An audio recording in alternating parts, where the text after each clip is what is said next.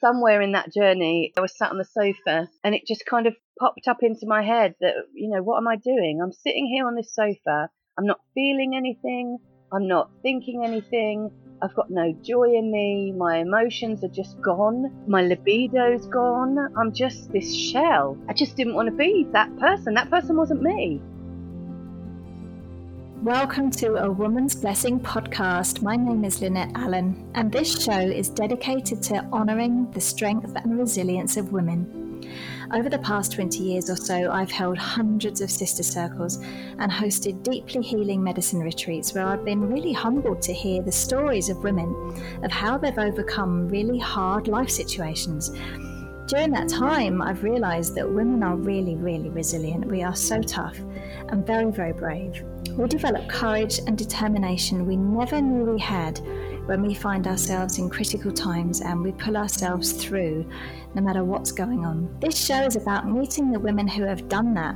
We'll be hearing their most personal stories to reveal how they got through, what they did exactly, and where their strength came from in order to inspire you. It's so deeply important to honour these life moments, the girls we used to be, the women we are now, and the women we are yet to become. And today, I'm so happy to be introducing you to Melanie Syrett. I came across her on Facebook, actually, when I was talking to people about my latest book, A Woman's Blessing.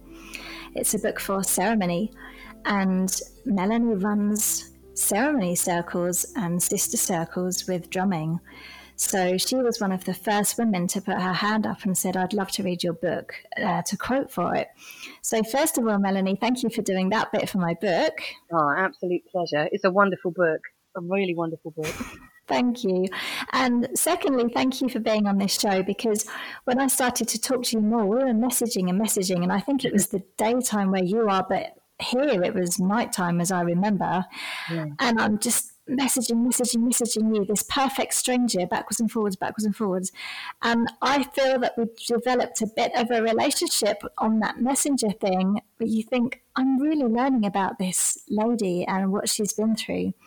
And then I saw your website, and then I saw your film, and I thought, I really, really have to have you on the show. So give us a bit of background about you and what you overcame. Give us a little example of what you were going through a few years ago. Yeah, thank you. And I just want to echo that. It was a really wonderful set of messages to suddenly a sister from across the water appearing in my life. Beautiful. So my life has been blighted with really awful periods. I started bleeding when I was 14, which seemed to be quite late compared to my peers, and from the moment that I started bleeding, they were always painful. I used to go to school and be on the way to school sitting on the curb, unable to kind of get up and move, and stuck between a rock and a hard place, because if I went home, I'd get all the questions about was I really ill, and if I went to school, I'd get all the questions about was I really ill, and people just didn't know what was going on inside me. When I was 15, I went to the doctors on my own back and started taking the pill for the pain, which really helped for a while. But when I was 21, the last few years of that, the pain had been up to what it used to be and worse. So I came off that pill and suffered every month. And it would interfere with work. It would interfere with social lives. It would interfere with relationships. And the pain was, I can't even describe it. I thought back then it was a 10, out of 10. And it was debilitating. But actually, when I got to 27, I realized that it was probably only a 1 out of the pain that you can experience. Wow. And yeah, I found myself at work. I was a primary school teacher and found myself laying across the chairs in the staff room in so much agony that I thought I was actually having a miscarriage. I had a partner, but we were using contraception, and I thought there can't be anything that's this painful other than something like that. And they ended up calling my family, who came to collect me and took me to the hospital, who then poked and prodded my tummy a little bit, told me it was just period pain, and gave me some tablets that made it go away. Yeah, there was like a pink tablet and a small white tablet, and yeah, they made the pain go away.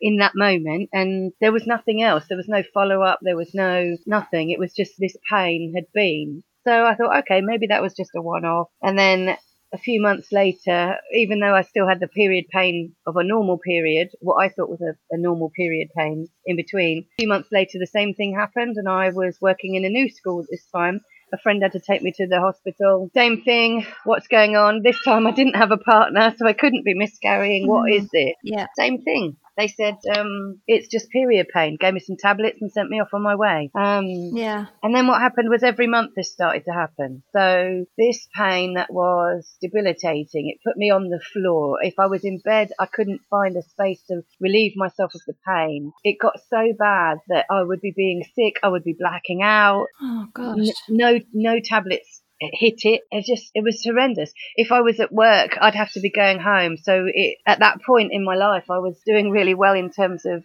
supporting young people with their personal, social and health education. And lots of people were coming to the school I worked at to watch what I was doing. And we had a baroness come one day, and I was going to do an assembly for her, and I was going to teach a lesson for her and have an interview with her. And as she walked through the door, I ended up in a disabled loo, being sick, rolling around, writhing around, unable to really open my eyes, speak to people, because my period had come. Oh no, darling. Yeah. And ended up, they got me a taxi, but the idea of walking for 1 minute to get to the taxi and then sitting in a taxi for 15 minutes to get home was just more than I felt that I could bear. And this was every month now, and so I was just constantly in fear of when my bleed was going to come, where I would be, what would be happening. It stopped me going on holiday. It stopped me doing social things, and I'd be the kind of butt of jokes, be like, oh, she's got her period again, but it was so bad. So did they kind of get to the bottom of what this was? Was it period pains, or was it something more sinister than that? Most people who've had really bad period pains, I went to the doctors quite a few times and was told it was just period pains. I was also told, when I asked, could it be PCOS? I was told to go and lose weight, and that was all the guidance I was given. And so I kind of stopped going to the doctors, and then as this got worse and worse and worse, I thought, I've got to go. And I went with a big pad of all the things that were happening. I got pain in during sex and things like that as well. And I got referred finally to a clinic by London Bridge, where they said that it was an endometriosis, which from all my research, I kind of knew at that point. Mm-hmm. And that the only way, there was no cure, and that the only thing I could do to manage it was to go on the pill or have the Mirena coil. The coil was what they were really pushing. I could try having a baby, because that might work, which was the wrong word to say to me, because at the time, I just found out that my partner that I'd been with for many years didn't want children, and I wasn't sure what I wanted. So them saying that to me was like a knife in the heart, Or and there's no point having hysterectomy, because it can still come back if you've had a hysterectomy. Basically, they painted a really bleak picture. And I could have surgery, and they could go in with a laparoscopy, and they could take what's there out, but then it will grow back. So there's no point really. You just got to live with it, was what I was told. So you must have been completely desperate. Like how do you do life with that? Yeah, absolutely. I was at a point where I was thinking, oh gosh, I've got a name for it. I'm under a kind of medical care for it. There was like a chink of hope, and then that completely was ripped away. And the same thing was happening. Every month was the pain. So I relented, and although I didn't want to, I went on the pill, which stopped my periods altogether, which was really weird. I didn't really like that. And somewhere in that journey, I remember it's clear as day, I was sat on the sofa, and it just kind of popped up into my head that, what am I doing? I'm sitting here on this sofa. I'm not feeling anything. I'm not thinking anything. I've got no joy in me. My emotions are just gone. My libido's gone. I'm just this shell. And it was clear, like it was my hormones being stilted, as it were, with the pill. It turned me into a bit of a zombie. And I just didn't want to be that person. That person wasn't me. Yeah. So tell me about now. And how long ago was this? So I have 5 years, 33, what am I now? I'm 39. So 6 years ago was when all this was happening with the pill and then me coming off the pill and the change. So, yeah. And how are you now? So you've had 6 years of going through some kind of healing, right? Yeah, absolutely. In the last 6 years, I've had 5 bad periods. And when I'm saying bad periods, I'm saying like the very beginnings of when I started to have the endometriosis pain. Okay. The pain over those years got worse and worse and worse and worse, from 2 hours of pain to 8 hours of pain. So in the last 5 years, I've had maybe an hour 5 times. Most of the periods I've had have been pain-free or just the hint of cramp. I didn't even know you could have periods that didn't have pain. I didn't even know you could have a period that didn't have pain. Wow. Yeah, it's been a different place to live. I know I have to be very aware of my self-care, my nutrition, my emotional self-care. Otherwise, that one of those 5, raises its head. It's my body's way of saying, you're not looking after yourself.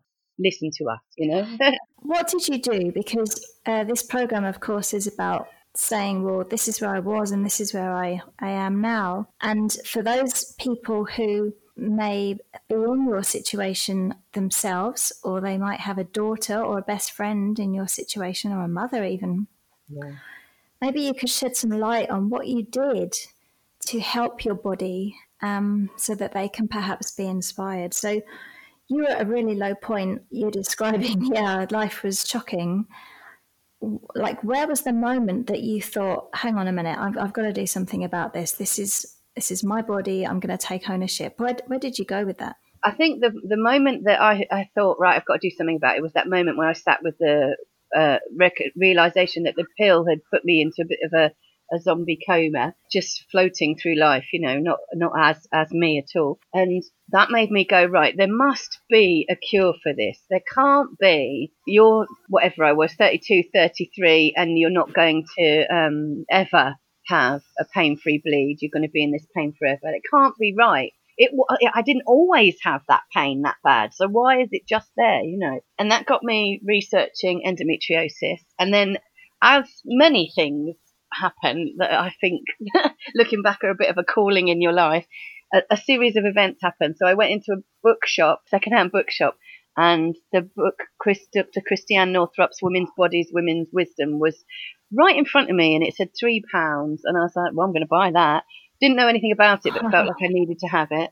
There's tons in there about endometriosis. Was that obvious from the book when you saw the cover, was that it had lots about endometriosis? Was it obvious, or was it just the title you were drawn to, or what made you pick that book up?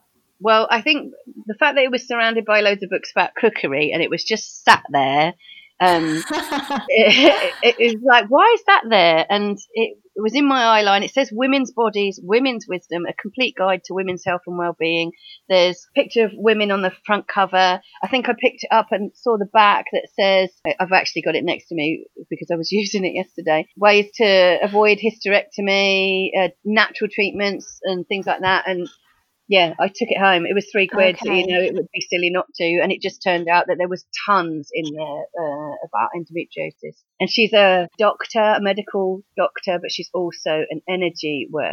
So her mixture fits me beautifully in that sense of looking at the emotional, mental side of things, not just the physical symptoms. Mm-hmm. So you bought that book, you were drawn to it, it appeared in front of you in the most obvious place, which I love how the universe works sometimes, right? So they're going to say, well, you really need to read this book. We're going to put it in the middle of lots of cookery books so that it stands out.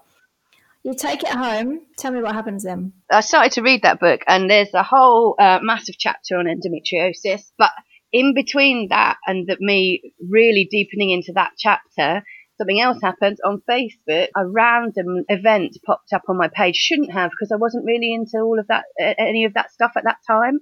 It was a Heal the Womb workshop run by who is now my teacher and friend, Claire Spink. And I didn't know things like that existed, so I had the money and I just bought that. I also was in an endometriosis group and won. They did a raffle and I won an EFT session with somebody. Okay. So I went on this retreat and was surrounded by women. I mean, for me at that time, It was my idea of absolute hell was sitting in circle with women. I hadn't ever done it before. I didn't know it was a thing. And the first thing they did was sit us in a circle, and I was near the last person to speak. And I was watching all these women speaking and trying to create my script in my head about what I was going to say as they were talking. And I was watching them and listening to them talking about their periods, their bodies, their menopause, their this, their that. And I had never, my family aren't an open family. Emotional literacy wasn't really, it was only something I taught at school, you know, with kids. It wasn't really a family thing and a friendship thing. And it got round to me, and my script went out of my head, and I just, blah, blah, blah, blah, blah, my whole story. Whilst crying and, you know, big snotty tears and, yeah. Melanie, that speaks to me so much. Yeah, pivotal. The recognising I wasn't interested in the pill, it was causing me a problem. The book and the sitting in that circle, pivotal, life-changing moment. And that was only the beginning of that retreat. We then went through to do menarche work and looking back at our first periods, talking about our periods, doing a short meditation to connect to our womb. And my womb said she felt acknowledged. And it was like lightning. I knew from that moment that I didn't really even connect with my body from below my breast to the top of my thighs. It wasn't even a part of me I wanted to be thinking about. It brought me pain. It was bigger than I wanted it to be. The negativity I sent to my body. Melanie, I've got goosebumps all over myself. This is mad. Tears to my eyes just talking about it again, because it was just huge. So it seems to me, from what I've heard of other people who have had, you know, like a series of synchronicities, you would say, a series of, well, just this happened, then that happened, and then somebody out of the blue phoned me and it was a wrong number, and then I married him, and, you know, all sorts of things, seems to start with a decision like, okay, I'm done. I'm going to do this, but I don't know how. It seems to start with that. That sounds like it was right for you as well. It started with that decision when you thought, I can't do this. This pill is just wrecking my body and who I am. Well, yeah, I think if you had asked me back then, I would have gone, no, whatever. But I think now, yeah, if I made the decision to make a change, then what's happening? The universe is conspiring to help me. It's putting books in my way. It's doing this retreat. And it turns out the woman I won the EFT session with from a different page on Facebook was at that retreat, a friend of the teacher. And so we got to talk, and then she decided that EFT wasn't the right thing. Let's do some menstrual cycle awareness. And you just had teachers arrive at your feet, basically. Yeah. You won something, a book showed up, you put yourself on a course because Facebook decided you should see it. I mean, that's amazing, isn't it? Yeah, absolutely. And that just started the whole ball rolling. And that workshop was a catalyst that took me to reading the book more in depth and understanding that I can make a difference. And then the sessions with Leora, who was the EFT lady, asked me questions that I'd never even thought about. Things like, what are your emotional needs? Back in that time, I couldn't tell you. I didn't think about myself with my own needs. I was supporting everybody else all the time and trying to make sure everybody else was happy and everything was done for everyone else. Yeah. That's huge, isn't it? To really get in touch with yourself and to know yourself and what you want and what you don't want and what you need. Introducing women to the concept of themselves is really key, yeah?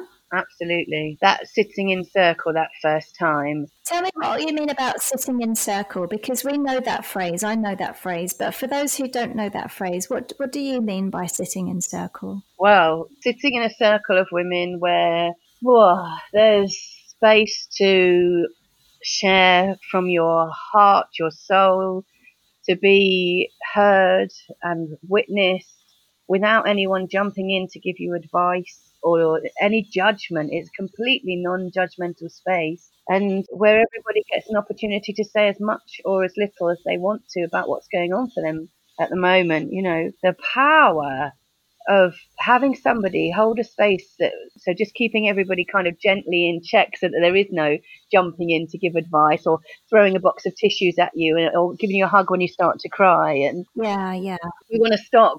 It's in us to kind of stop things and make people feel better. I just remember sitting there having, I don't know how many women there were, 25, 30, looking at me or looking at the floor or just being present in that space as I told my story, as it fell out of my mouth because it needed to be heard. That's connection, isn't it?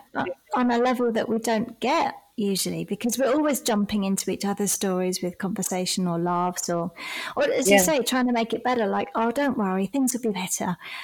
And that doesn't help at all. And sometimes it's the acknowledgement of just being heard by a group of women. And when you did it, we typically sister circles is what they're called, or women's circles. Typically you'll sit around a central beautiful piece. It could be made of flowers or crystals or beautiful incense or things that mean something to the people in the group. We might be sitting on the floor on a cushion, so that we are just job titles get left at the door. Your history gets left at the door. How much money you have gets left at the door. Everybody comes into that space equal, right? We're just women. You're just you. No hats, no roles, just you. Yeah. So where did you go from there? Because that circle was groundbreaking. How did that continue? Because you run circles now, yes? Yeah, I do. Yeah, so I went away from that first ever sitting in circle, realising the power, the impact it had on me, and thought I need to find somewhere like that near me, because this one was deep Essex and I was living in South London at the time. The closest one I could find was in Richmond, which and the days didn't work. It was over an hour away. I couldn't get to it. So I thought, right, okay, I need that in my life, and I think other people need it in their life. It's just such a huge thing. It had made such an impact. Found some people that I know, said I wanted to do this, and a couple came forward and said, we'll help. We can then do it at each other's homes. Nobody's going to be having to host every month. We'll do it. And before that, I'd done loads of reading as well. I read The Red Tent by Anita Diamant. I read Circle of Stones by Judith Dirk, and just finding out these ways of holding this space. And I did a lot of online research. I took that to those women who wanted to help run it and said, look, this is how I envisage it. And we created a kind of, this is the way we're going to run this tent. We called it a red tent. Yeah. And then it started. And we had 4 people at the first one, me, one of the other ladies who was running it, one of her daughters and one of her cousins.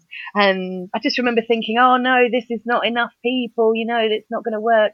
But that evening was groundbreaking. Just having the space, each of us having the space to be ourselves. And then we did an activity and we ate, and we just got an opportunity to be in this safe space with women where, for me particularly, my life had been about competition in work, competition with other women around me, wanting to be better and more desired and whatever. It had been the way that my life had been. It had been such a, looking back on it, it's really sad, but quite normal, I think, in when you're trying to get up ladders at work and things. And yeah, really sad. But then we carried on meeting every month. We met on the dark moon, so time traditionally kind of seen as an introspective time, and it went from strength to strength to strength. And in the end, I ran that tent for 4 years before passing it to other women as I was moving home away from London. And in the end, we had a free space that we could use, because one of the ladies who joined the tent had this space. The amount of women that came through our door, some once only, some every month, some only when they could make it. It didn't matter. And every time we held this, we had a meditation to kind of connect us and bring us into the space, and then the sharing circle, and then an activity and food. And we'd had laughter and tears and pain and joy and Oh, it sounds amazing. Yeah, if I didn't go for a month or two, which only happened once or twice, the sense of that missing in my life was huge. It was a real self-care tribe, community, people lifting you up, you know, sisterhood. Which is how it's meant to be. Yeah. Yes. Yeah, back in the tribal times when we lived in smaller villages where people didn't cross huge distances to live, we would have had people that knew us deeply, our families and our cousins and our best friends. would have had that support from them, but that tribe is missing. You know, I live in Bali right at the moment, and my family is in England. Many of my closest sisters that I held circles with for plant medicine are in Mallorca, and I miss them deeply, you know. So to be able to bring those women together regularly is gold dust. I want to bring it back to the pain, though, because when you started this circle and you started about healing your womb, creating a relationship between what was below your boobs to the top of your legs, like acknowledging that bit existed and then taking notice of it, and then starting these sister circles, how did the pain change or alter during that time? So I just go back to that time when I decided to stop taking the pill. I did about a month of preparation before I stopped taking it.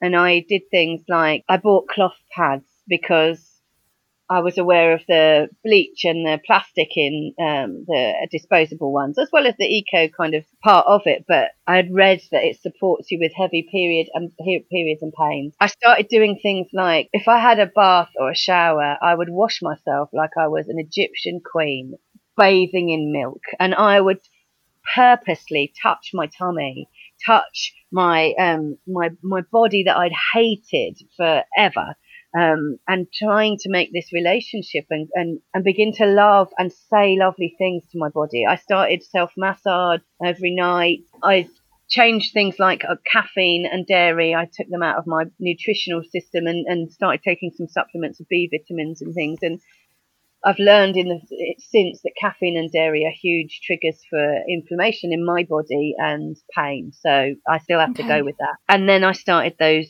circles.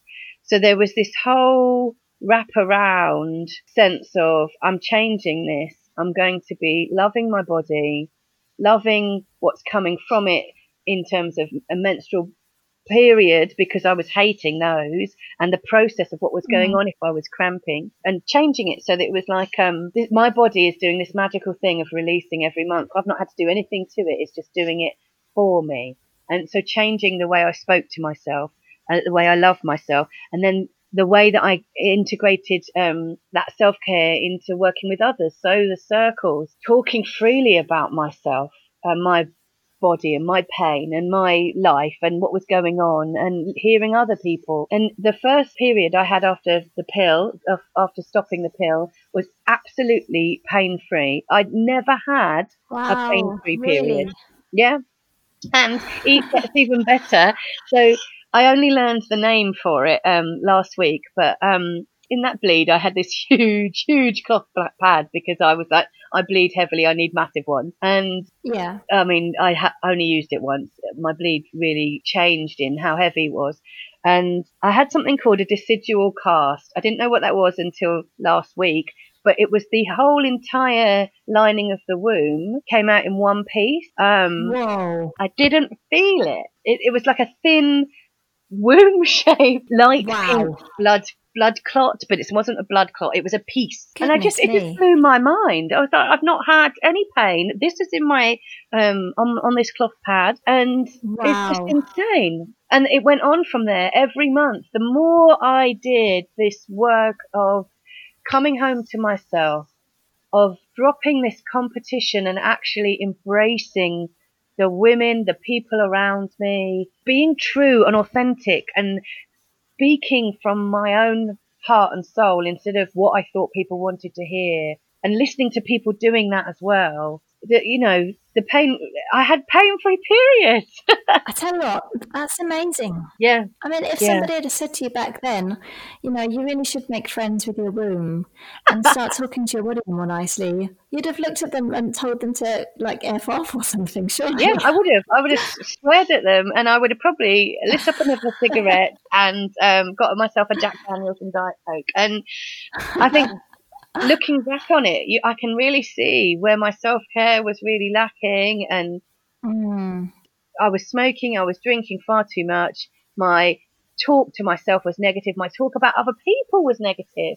One of the things I liked to do was watch other people and say nasty things about them, and it just shows you how much I didn't love myself, you know, and it was coming out to other people. And I think this is what this has been. It's been a huge journey of loving myself and watching that unfold out into my world, which is so different now, but in the best way, Yeah. I can talk about things with my friends now, because what happened was my friendship slightly changed and these people came into my life who were like me and wanted to talk about their lives and check in a way that wasn't superficial. Yes, yeah. And so there's so much more daily self-care in that sense. You know, I'm not skirting over the things that come up. If something comes up, I know to do something with it. Listen to it, ask what it needs. Oh, now that's so important, right? So in many of the meditations I do in the cacao ceremonies is go to a part of the body and ask them to ask what it needs. Yeah. What is it? What messages does it have for you? What is it trying to say to you? And the things that people come back to me with after we've finished the meditation and we're back in the room and we're all talking again, the feedback is phenomenal. Like, honestly, what they have heard themselves say or what they've heard their body say to them has been amazing, mind-blowing. Yeah, well, just like that first time that I was guided to ask my womb how she felt, and she said that she'd been acknowledged. That is now a self-care practice of mine, and I do it with lots of the people that I work with. That sense of drop into your heart, ask how it's feeling, what does it need? Drop into your womb, ask how it's feeling, what does it need? It will tell you everything about what's truly going on behind all the kind of stuff you tell yourself and the head that tells you other things, you know. You've just reminded me, actually, just in that sentence that you said, to put your hand over your heart and ask what it needs. I actually say that to my daughter when she wakes up. She's 7.5, and I'll encourage her to put my hand on her heart, or she will, and I'll say, "How is your heart today?" And she'll tell me. But I think that came from about a decade ago. I had a very difficult decision to make. I was thinking about having to leave my first marriage. It was a very painful time for me, and someone said, "Put your hand on your heart and ask what you should do." Yeah. And I'd never done that before, but that's very, very powerful, right? Yeah, absolutely. Because it breaks through all the stuff your head's telling you. And our heads can tell us all kinds of things, why we should stay, why we should go, why we shouldn't do this, why we should do that. But our heart and our wombs, they know everything deep down inside. They do, don't they? They really do. Absolutely. So what would you say now to women who might be listening to this thinking, oh, well, I'm just so desperate and so low that I don't know what to do. And, you know, clearly she was like that, but a long time ago. What would you say to those women? Wow. Well, I would say that you shouldn't give up hope. I think that one thing to do would be to check in with your heart and womb and see what she says about things like joining a sister circle, a red tent, a women's gathering, because that in itself will support you in your healing in a way that you'll never expect. And then do things like get that book, Women's Bodies, Women's Wisdom, read up about it. There's so many messages we get that tell us that we have to be in pain, that there is no cure, that the kind of things that I did don't exist. It's all this, that and the other, but I'm here, I'm living proof of it, you know. Be courageous. What I'm hearing from you is that you took ownership of it. Absolutely. And I didn't know. Yeah, I didn't know if it would work. I didn't know. I just felt like this can't be my life forever. I can't do another 20 odd years of this, a whole day of pain and then a whole day of being wiped out, because it's so tiring being in so much pain. It can't be right. It's not. It can't be incurable. It's amazing, isn't it? The power of a decision and the power of taking ownership and saying, this is my body.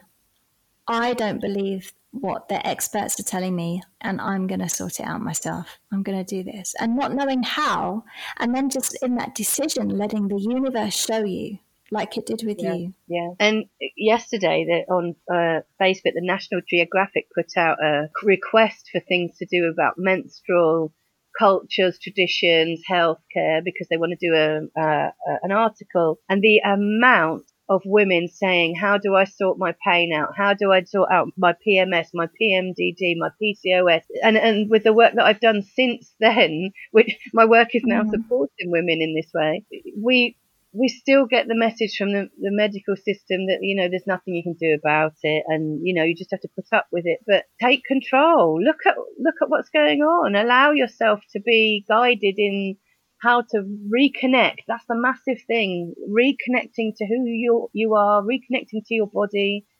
Because I imagine that many people in the same place that I was, if you ask them, what do you think about your womb? Mm-hmm. Do you know where it is in your body? You know, do you feel connected to your womb?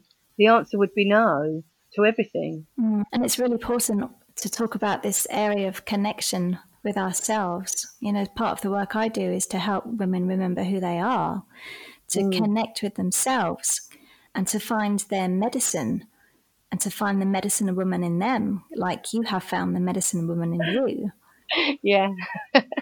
I mean, that's one of the biggest things of this journey. You know, my work was as a primary school teacher, where my passion was sex education, relationships education, puberty education. It was so lacking. It still is so lacking. But that was my passion. My periods were really bad. They got even worse. I started doing healing work, which then led me to these wonderful teachers. And my life has completely shifted in a way that taking that pain and has changed it so I can support others. But you were already doing that work and yet missing out a vital part of you. Yeah, in that process. Doing it for children. Yeah, I was doing it for children and family. You were doing it with what I would probably suggest was your left brain, like this is the information, this is what I'm passionate about. But your emotional contract with your body was not there, right? Yeah, completely. How funny is that? Yeah, and I put everything into trying to improve this work for young people, because just watching 10, 11-year-olds, 12-year-olds, 9-year-olds starting their bleeds and not knowing what it is, and knowing that there's nobody in the space that they can talk to about it, because people are still struggling with the taboo of periods and the shame and the, you know, I don't want to talk about it. It's difficult. I don't know how to talk about it, you know. And I think it's really difficult, isn't it? And struggling every time myself. And struggling, you know? There's a link there, isn't there? There's more healing that had to be done in order to get to the root of why you were suffering. Yeah, absolutely. That sense of competition in my life. Am I willing to change the things that I was doing? Looking at, my emotional needs, are they being met? And it took me so long to write a list of them, months, because I just didn't even know I had emotional needs. And then seeing those put out on paper, I was like, okay, there's something I need to shift here. I'm not getting anything I need. I'm giving it all away, you know. So amazing to hear that. So what would you say to mothers of children and pubescent girls? What would you say? How do we talk to our girls about periods and their period pains? Because, you know, as I said to you before we started this, I've had period pains, but I've probably had 10 deeply debilitating times out of my whole history. I probably started when I was 11 or 12, and I'm now 46. So, I mean, at a guess, I've probably only had a dozen times. Yeah.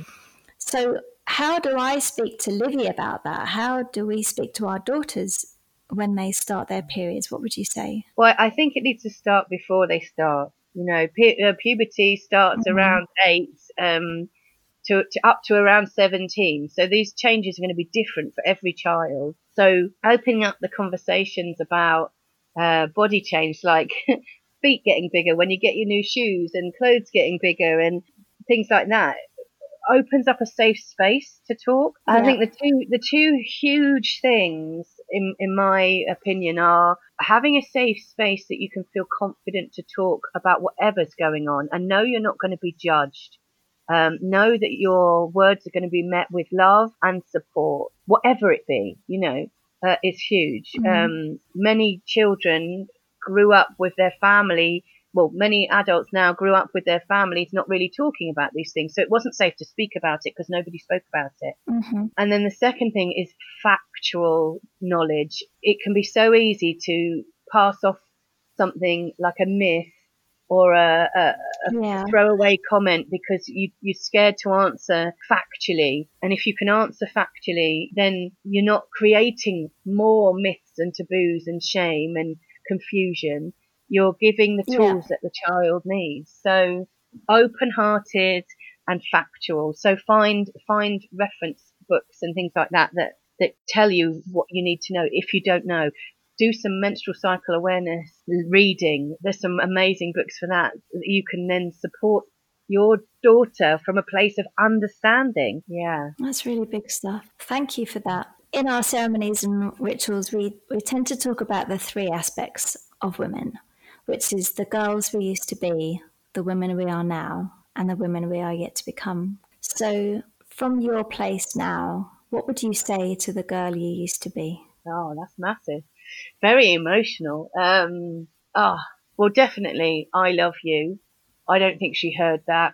She certainly didn't hear it from me and the caretakers in her life, you know, and that everything you're going through is going to support you in helping other people. So, yeah, you can do it. So you're nice. Strong.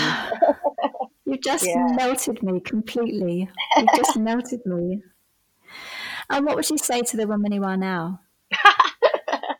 Well, without swearing, I'd say, hell yeah, you know, look at you. It can be easy still to drop into that space of like not really recognizing who you are right now and what you're doing. And look at you, you're living something you never thought was a thing. And you know inside you that you want to help people, you want to change the stories of women and children, which ultimately changes the stories of everybody in the world, because the mothers and the children are the future, you know. Yeah. Look at what you're doing and keep going with it. Sometimes it's easy, sometimes it's tricky, but you look at you. Yeah, that makes let me just wipe away a tear. Absolutely fantastic woman that words would never have fallen out of my mouth, you know. And do you have a sense of the woman you are yet to become? Yeah, I do.